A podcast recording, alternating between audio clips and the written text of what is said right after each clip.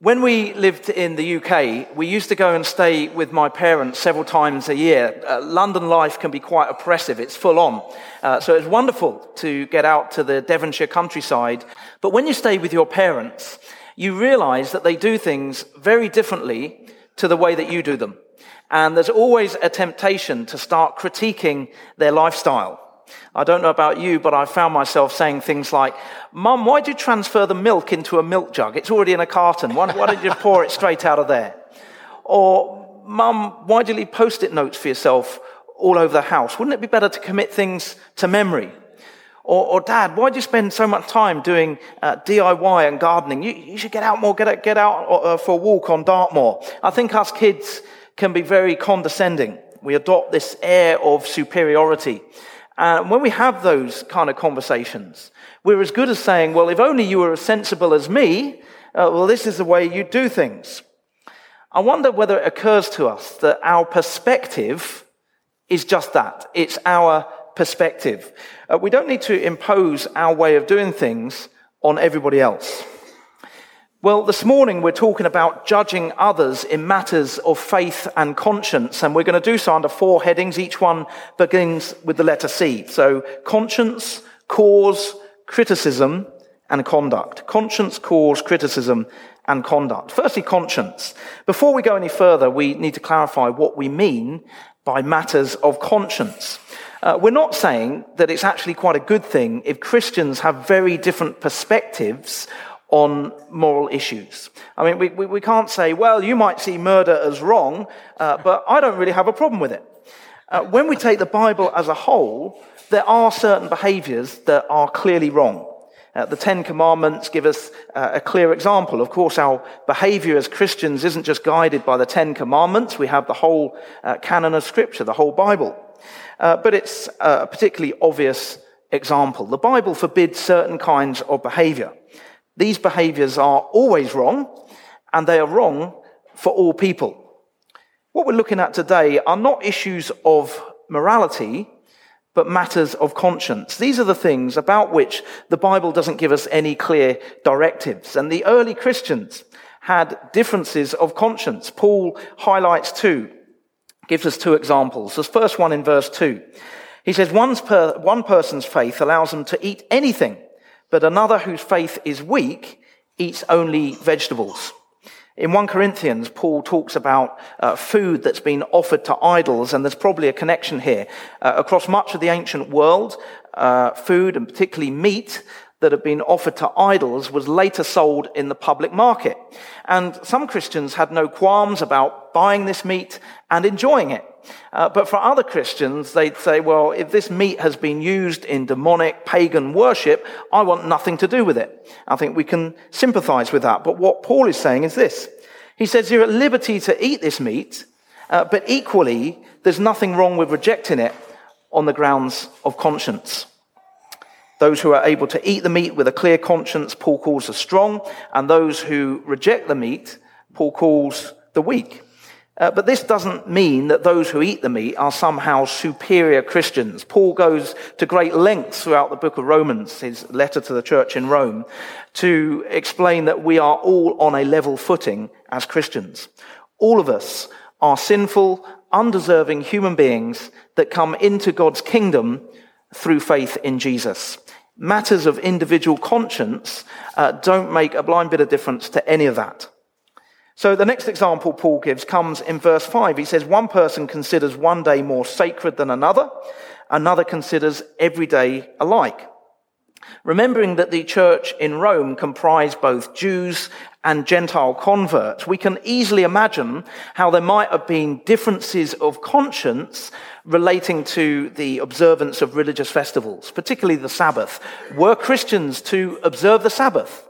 Uh, what about Passover? What about the other Jewish festivals? See, the early church, uh, which was made up of, like I say, Jewish uh, converts, Gentile converts, had to thrash out these things, work them out. Uh, well, the church began meeting at a very early stage on a Sunday because that is the day when Jesus uh, rose from the dead. But there were still questions about how this Sabbath would be observed. Again, Paul says you have freedom in these matters.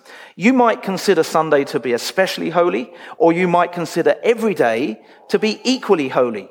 Either position is fine. By the way, Paul's not saying that we don't need to meet for uh, worship and fellowship each week. Uh, we'd be impoverished as individuals and as a church if we didn't. Uh, this is more to do with how the Sabbath is observed with regard to work and so on. You'll, you'll know that Jews won't do any work uh, on the Sabbath. So Paul gives us these two examples. Uh, interestingly, uh, variations of both and many other examples come up in the church today. Uh, so I was recently asked whether it's okay for a Christian to eat pork. Uh, of course, in the Old Testament, God, God's people are prohibited uh, from eating pork along with a host of other unclean animals. However, in the book of Acts, uh, Peter is given a vision in which he is explicitly told that no animal is any longer unclean. He can eat anything. Uh, but even though we have a clear word on this, we should still respect people's conscience on the matter. And we'll come to that uh, a bit later.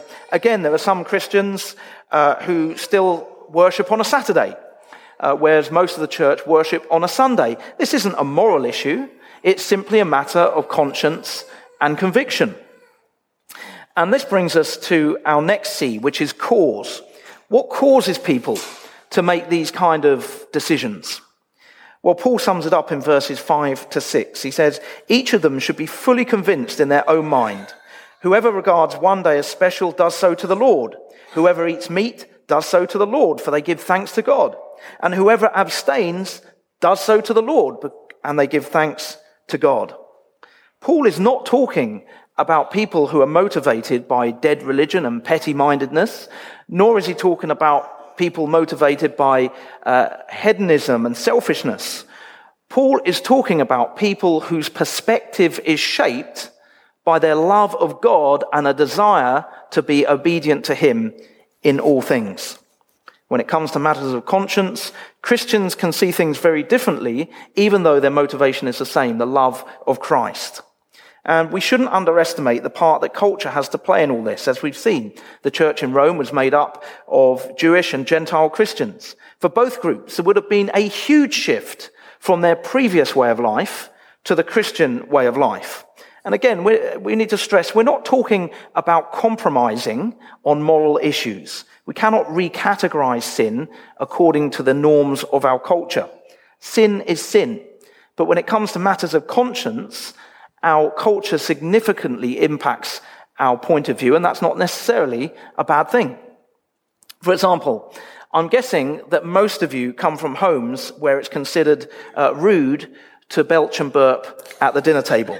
I like to think that most of us would feel uh, fairly self-conscious about doing this. Uh, a few wives are looking disapprovingly at their husbands now, but we won't go there.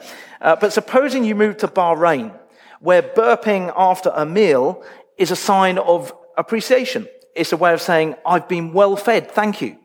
It'd be very hard for us to break out of our mindset, wouldn't it? It would still feel, feel very uncomfortable to be belching at the table, even if we knew that it was so socially acceptable.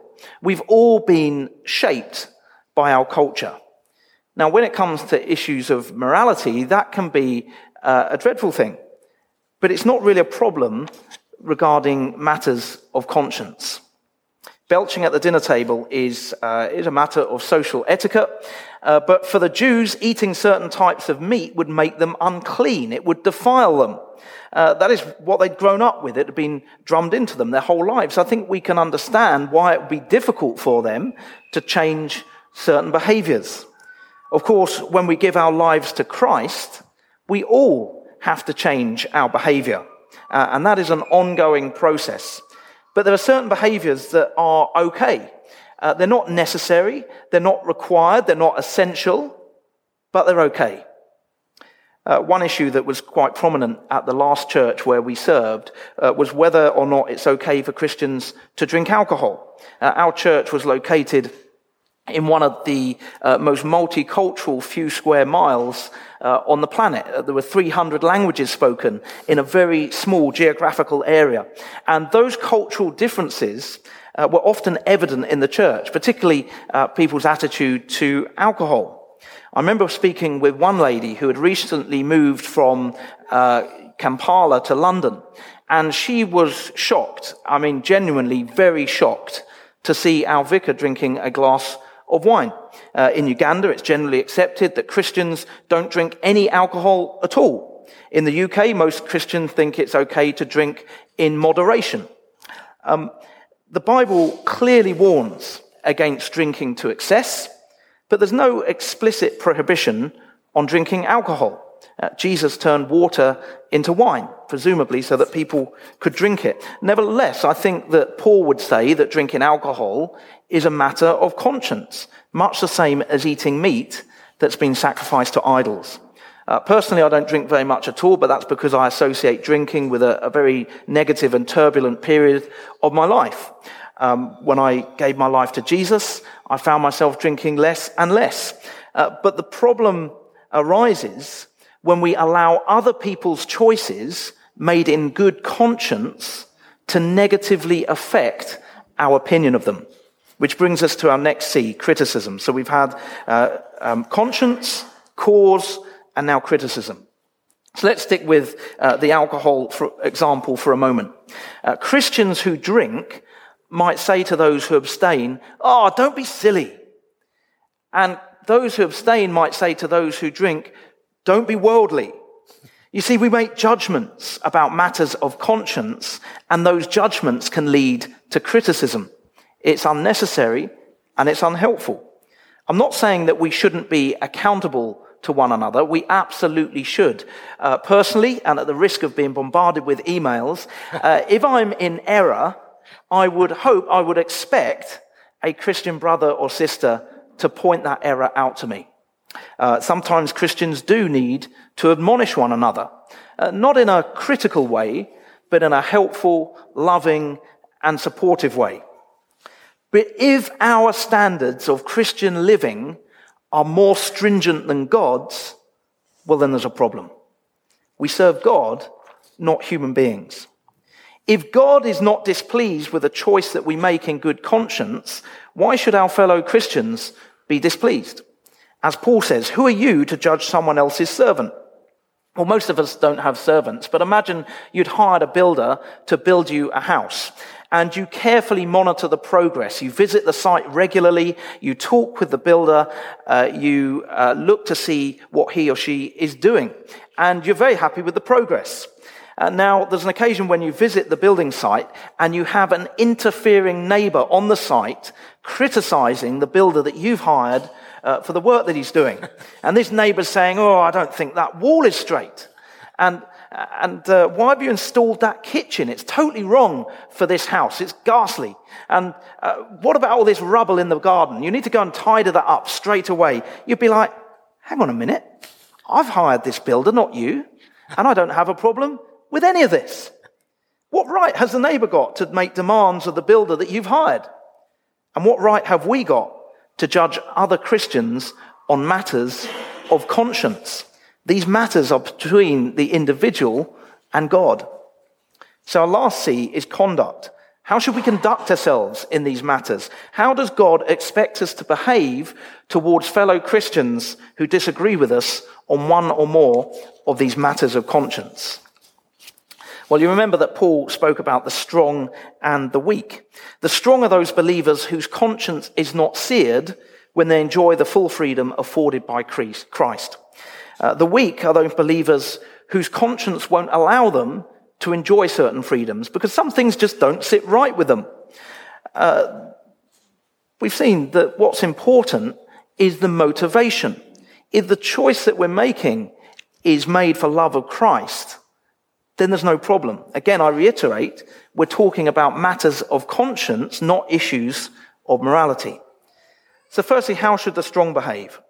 Verse 1 says, Accept the one whose faith is weak without quarreling over disputable matters. Uh, so if a particular matter comes up in conversation, we might give our point of view, but we don't force the issue. There's nothing to be gained about, uh, by arguing about this stuff.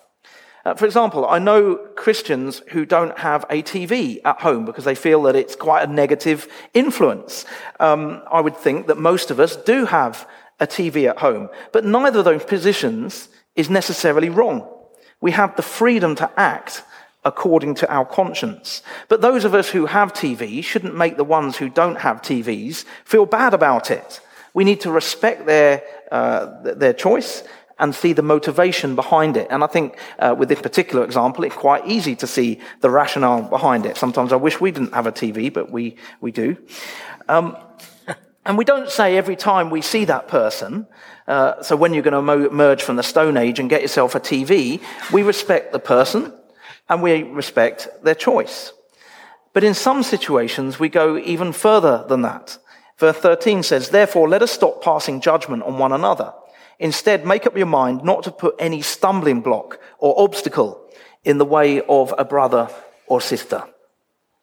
There are certain behaviors that are not wrong. They're not things that God prohibits. Uh, but if we engage in them, we could cause uh, a brother or sister in Christ to stumble, to struggle in their faith. It can be very damaging for a person's faith to see another Christian, especially one they respect, doing something which they regard as off limits for Christians. Now, I've said this uh, several times. We're talking about matters of conscience. But for the Christian whose conscience is pricked by eating meat or uh, drinking alcohol or whatever it might be, it does for them become an issue of morality. And so Paul says that it's better for us to go without certain things if that's what it takes to preserve another Christian's faith. What does that look like in practice?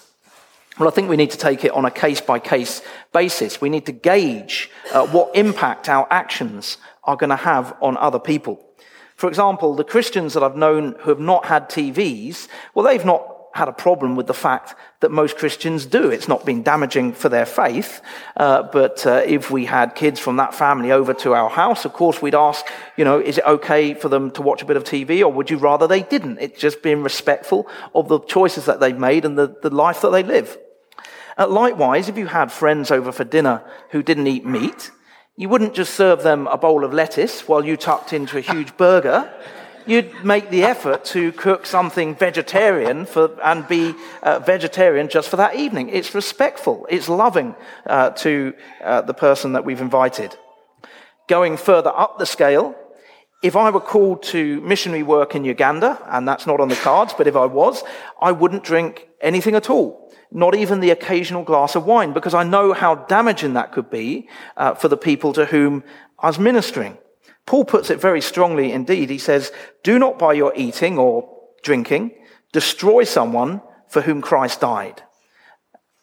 So we're free to enjoy certain things, but sometimes we ought to forego them for the benefit of others, and especially for the peace and unity of the church. Uh, so that's the obligation of the strong, but how the weak to behave? Uh, well, first it says this uh, they're not to judge someone for doing something that the Word of God doesn't forbid, either directly or by a clear principle. Uh, but they also have another obligation, and that is to be true to their conscience. In verse 14, it says, But if anyone regards something as unclean, then for that person, it is unclean. In other words, we can do, or if we do, a good thing with a wrong motive, we are in fact sinning. If I believe that it's morally wrong to eat meat, and I go ahead and eat meat anyway, I am deliberately doing something that I believe to be morally wrong. But in reality, it's not the action that's wrong, the, the, the eating of the meat. It's the motivation that's wrong. Uh, the fact that I believe this, uh, this thing to be wrong, and I'm thinking, well, it doesn't matter, I'm just going to do it anyway. And so the weaker brother or sister, Paul says, must be true to their conscience. So, in conclusion, we have tremendous freedom in Christ. Anything that Scripture doesn't forbid is lawful to us, but not everything is helpful. But equally, we must exercise great love and restraint. Our chief concern is to see our brothers and sisters grow in their faith. And that takes precedence over our freedom to enjoy God's gifts in the world. In essence, uh, we must be true to our conscience and we must respect uh, the conscience of others. Let's pray.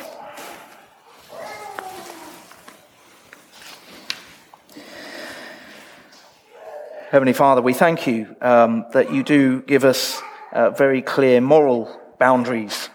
Uh, but there's also a lot of decisions that we make in life where, uh, where we don't have a clear directive in Scripture, and we need to obey our conscience. We pray, Father, that uh, you will you will help us to do that uh, without judging people whose conscience uh, moves them perhaps in a different direction. Help us to accept one another. Help us to uh, work well with one another, to love each other, to be respectful at all times. And Father, we pray for the unity and the sense of family that we have here in St. at St. Andrews, and we pray that that will continue to grow and increase as we move forwards together. We ask this in Jesus' name. Amen.